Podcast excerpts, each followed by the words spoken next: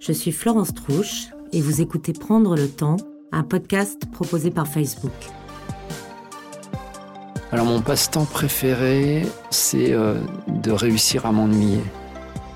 C'est important pour moi d'être en totale connexion avec les, publics. Et, encore une fois, c'est comme une seule personne, je dialogue avec eux. Parfois, ils peuvent me déstabiliser, parfois, ils me font rire. C'est ça qui est assez troublant d'ailleurs, c'est ce rapport très intime. C'est un changement dans la manière d'imaginer l'organisation du travail et c'est un changement qu'on doit tous faire à l'échelle, enfin à l'échelle de toute notre économie en fait. Je pense que ça sert à ça la littérature c'est à mettre en forme ce qu'on appréhende dans l'avenir afin peut-être de parvenir à l'éviter.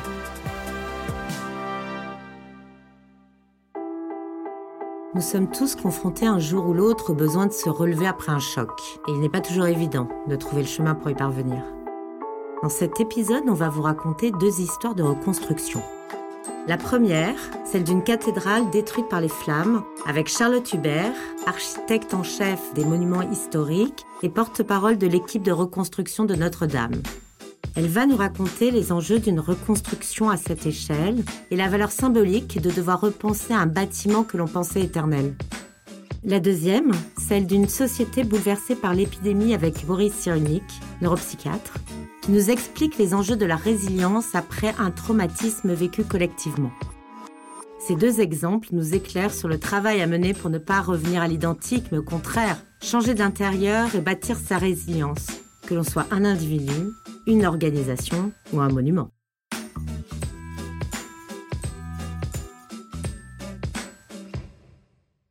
Moi, je l'ai appris, j'étais dans Paris, tout près, j'étais à la place de la Bastille, j'ai vu mon téléphone a sonné. Quand euh, je l'ai senti euh, vibrer, je l'ai pris et j'ai vu un bandeau d'actualité, vous savez, du monde, euh, grave incendie à Notre-Dame de Paris. En parallèle, c'était mon mari qui m'appelait. il devait être 19h ou 19h30, je pas, entre les deux. Et j'ai décroché, j'ai vu le bandeau, j'ai décroché et j'ai entendu mon mari me dire, écoute, non seulement c'est vrai, mais c'est affreux. Ce qui va se passer est affreux. Et il m'a dit, je suis, je suis à la fenêtre, là, je suis sur le balcon, c'est affreux. Et j'ai dit, je, cours là-bas. Donc je suis Charlotte Hubert, architecte en chef des monuments historiques, associée dans une agence qui s'appelle Eugène Architecte du patrimoine. J'ai deux associés, Jean-Jacques Hubert et Antoine Santiard. Et nous sommes en charge de la restauration des monuments historiques de la ville de Rouen, avec aujourd'hui un chantier sur l'église Saint-Vivien, restauration de charpente et de couverture. J'y suis allée, j'ai pas pu rentrer tout de suite et c'est normal parce qu'ils évacuaient. Et puis, eh ben après, euh, Philippe Barba, qui est notre directeur général des patrimoines, a organisé les troupes très rapidement. Et moi, je me suis retrouvée au chevet avec tous les objets qui sortaient et on devait les inventorier, donc dire euh, très rapidement avec un pompier, l'architecte des bâtiments de France, qui est conservateur de l'édifice, et nous, on aidait à donner les noms. Euh, qu'est-ce qu'un chandelier, une chasuble, un tableau, un prix Dieu pour les nommer, qu'ils soient notés, les mettre en caisse. On les transférait vers les camions de la ville de Paris, puisqu'ils ont été une nuit à l'hôtel de ville de Paris avant de rejoindre le Louvre. Donc on était une espèce de chaîne comme ça qui sortait. C'était très marquant parce que quand on a commencé, le feu était encore sur la cathédrale. Et je me souviendrai toujours que on était au chevet trois architectes en chef, donc j'avais deux confrères avec moi. Et euh, on pensait tous les trois à la même chose, on pensait à Notre-Dame de Reims en se disant, vous savez qu'à Notre-Dame de Reims, quand il y a eu le grand incendie pendant la Grande Guerre, les gargouilles crachaient du plomb. Et on regardait la cathédrale en se disant, on va voir le plomb en fusion couler. Et on n'a rien vu. Mais à 21h30, quand l'eau est montée, toutes les gargouilles de Notre-Dame de Paris ont été en charge et se sont mis à cracher. Mais en, en une minute, tout s'est déclenché. Alors là, l'eau, et on était les pieds dans l'eau, sous l'eau. Toutes les gargouilles crachaient, crachaient, puisque l'eau envoyée par les pompiers avoir monté au-dessus des voûtes, se retournait dans les gargouilles. Ça, c'était assez marquant parce qu'on était dans le bruit de l'eau, les pieds dans l'eau. On voyait le feu qui continuait. On entendait les pompiers. On avait vu la tour nord prendre feu et s'arrêter. On savait. Et on a tous soufflé à ce moment-là parce qu'on savait tous que si l'incendie se propageait dans les, dans les beffrois, on pouvait perdre une, voire les deux tours. Ce que je retiendrai de cette nuit et qui était très marquant, c'est cette position au chevet cet irréalisme en se disant c'est pas vrai, c'est pas vrai, on n'est pas là. Et puis me retrouver à minuit et demi sur le parvis, les pieds dans l'eau, à garde, Et je n'aurais jamais imaginé dans ma vie rencontrer mon ministre, le ministre de la Culture, ainsi que le Premier ministre, Édouard Philippe euh, à l'époque, les pieds dans l'eau, hagards, eux aussi. Et je me souviendrai toute ma vie de ce qu'on a dit Édouard Philippe, là on était les architectes en chef, et il nous a regardés, il nous a dit Vous les architectes, vous aurez très mal demain. Regardez, il nous a dit Pas parce qu'il y a beaucoup de travail, parce que vous allez voir ce qui est arrivé est vrai. La ville de Rouen nous a confié la restauration de tous ces monuments historiques. Entretien, restauration. Bonjour Edouard. Bonjour. Ça va bien? Ouais. Ouais, donc, bon, là, ouais, donc,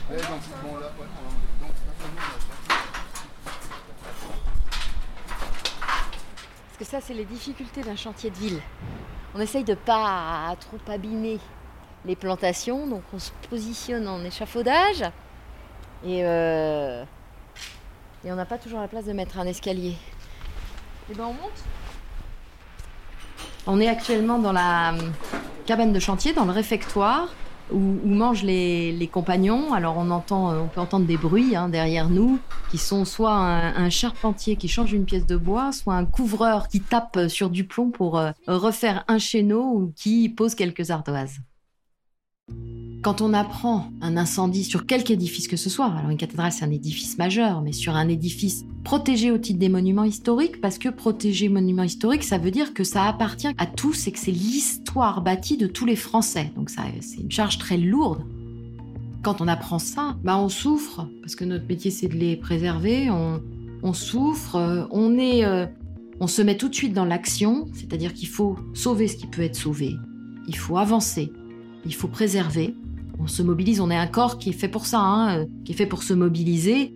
Puis on y va, et puis bah, on, est triste comme tout le monde, mais, euh, mais il faut être fataliste et il faut se dire. euh, je pense que ce qui prend le pas le plus vite, c'est de se dire comment on fait pour la restaurer, pour la réouvrir à tous. Parce qu'on a un devoir aussi de service public. Ces édifices, ils doivent être ouverts à tous. Alors Notre-Dame de Paris, c'est 12 millions de personnes qui y venaient chaque année. On ne peut pas priver ces 12 millions de personnes de Notre-Dame longtemps. Quand bien même les travaux seront pas finis, il faut qu'on réouvre les portes. Alors je pense qu'après Notre-Dame de Paris, il n'y a pas eu beaucoup de sidération, il y a eu un choc émotionnel intense, un désespoir, parce que c'est une œuvre d'art euh, de, de l'humanité qui était en train de s'effondrer et de partir en fumée. Donc je pense que c'était plus proche du désespoir que du choc traumatique. Les gens regardaient Notre-Dame, certains pleuraient. Donc là, euh, il y a un chagrin, il y a un deuil. Oui, il y a un deuil, on perd quelque chose de, beau. Dans le deuil, on pense beaucoup à celui, celle qui vient de nous quitter. On pense beaucoup à la beauté de Notre-Dame avant qu'elle soit brûlée. Donc c'est un travail de deuil, oui. Je m'appelle Boris Cyrulnik, je suis neuropsychiatre et je travaille sur les théories de l'attachement à l'Université de Toulon. Notre-Dame de Paris, c'était visible, alors que le virus est totalement invisible. Euh, on voit les flammes, on est désespéré, parce que c'est une œuvre d'art séculaire qui s'effondre, mondiale, qui appartient au patrimoine mondial de la beauté. Donc c'est un trauma visuel, alors que le virus, personne ne le voit. C'est un morceau de, un petit brin d'ADN, personne ne le voit. Donc c'est, on a affaire à un agresseur invisible. Le travail de résilience, c'est la reprise d'un nouveau développement.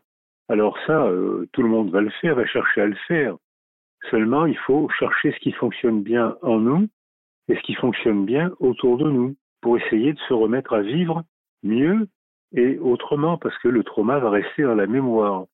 Donc bien sûr, tout le monde va vouloir déclencher un processus de résilience, mais tout le monde ne va pas y arriver.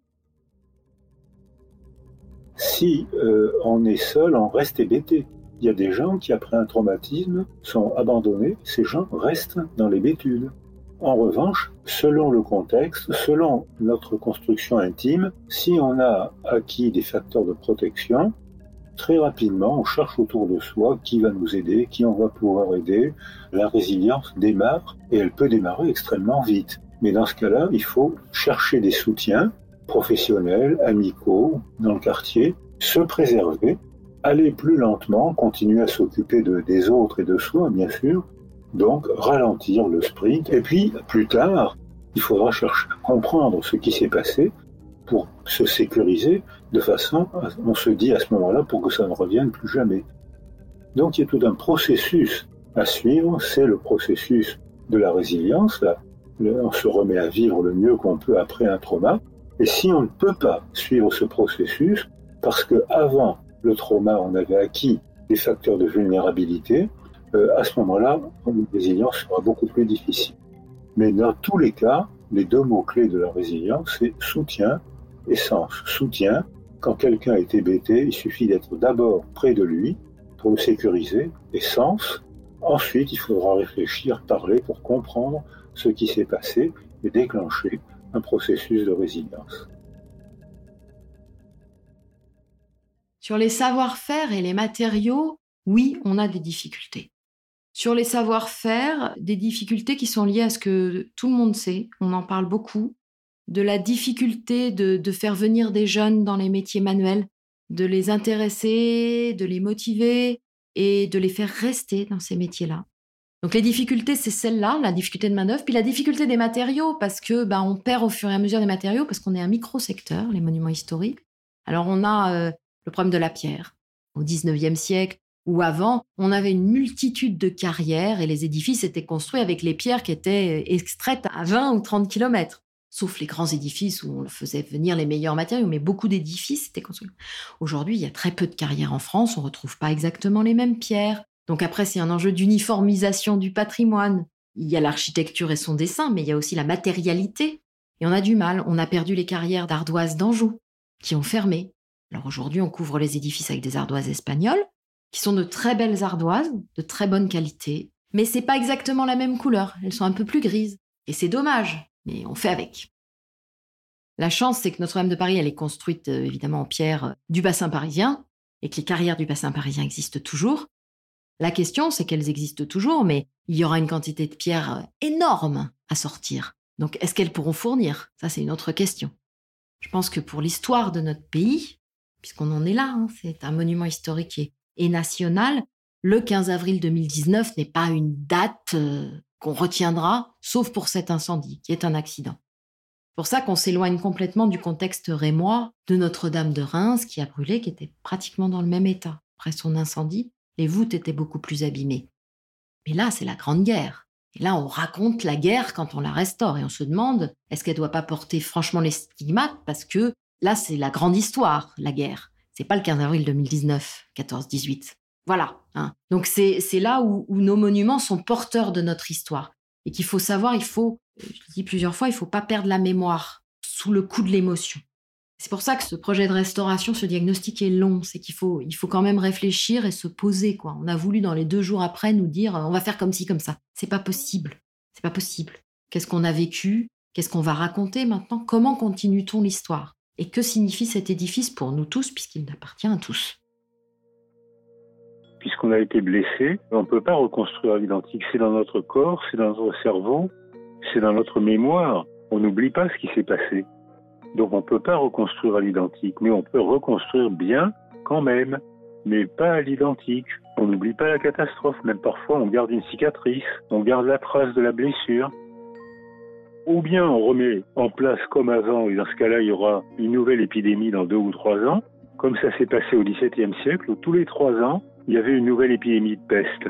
Alors qu'après l'épidémie de 1348, un Européen sur deux était mort en deux ans. Et avant l'épidémie, les seigneurs vendaient leurs châteaux, vendaient leurs terres avec les hommes qui travaillaient dessus, les serfs. Et après, il y avait tellement de paysans morts que euh, si on voulait redémarrer l'agriculture, eh bien, il fallait les considérer un peu. Et le servage a disparu en deux ans pratiquement sans discussion, tellement on avait besoin des paysans. Donc il y a une évolution.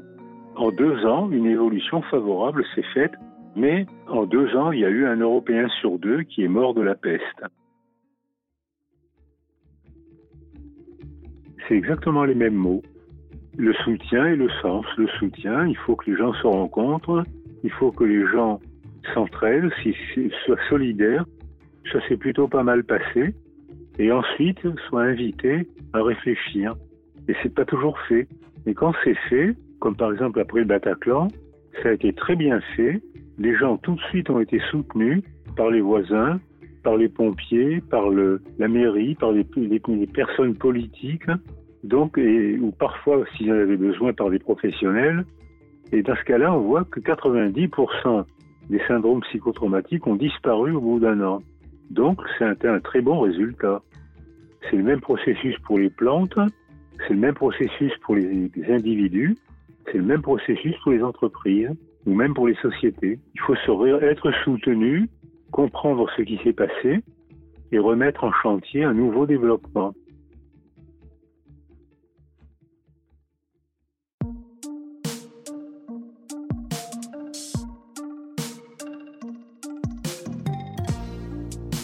Vous venez d'écouter un épisode de Prendre le temps.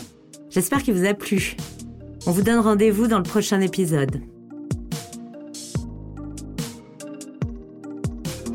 Prendre le temps est un podcast de Facebook produit par Paradiso.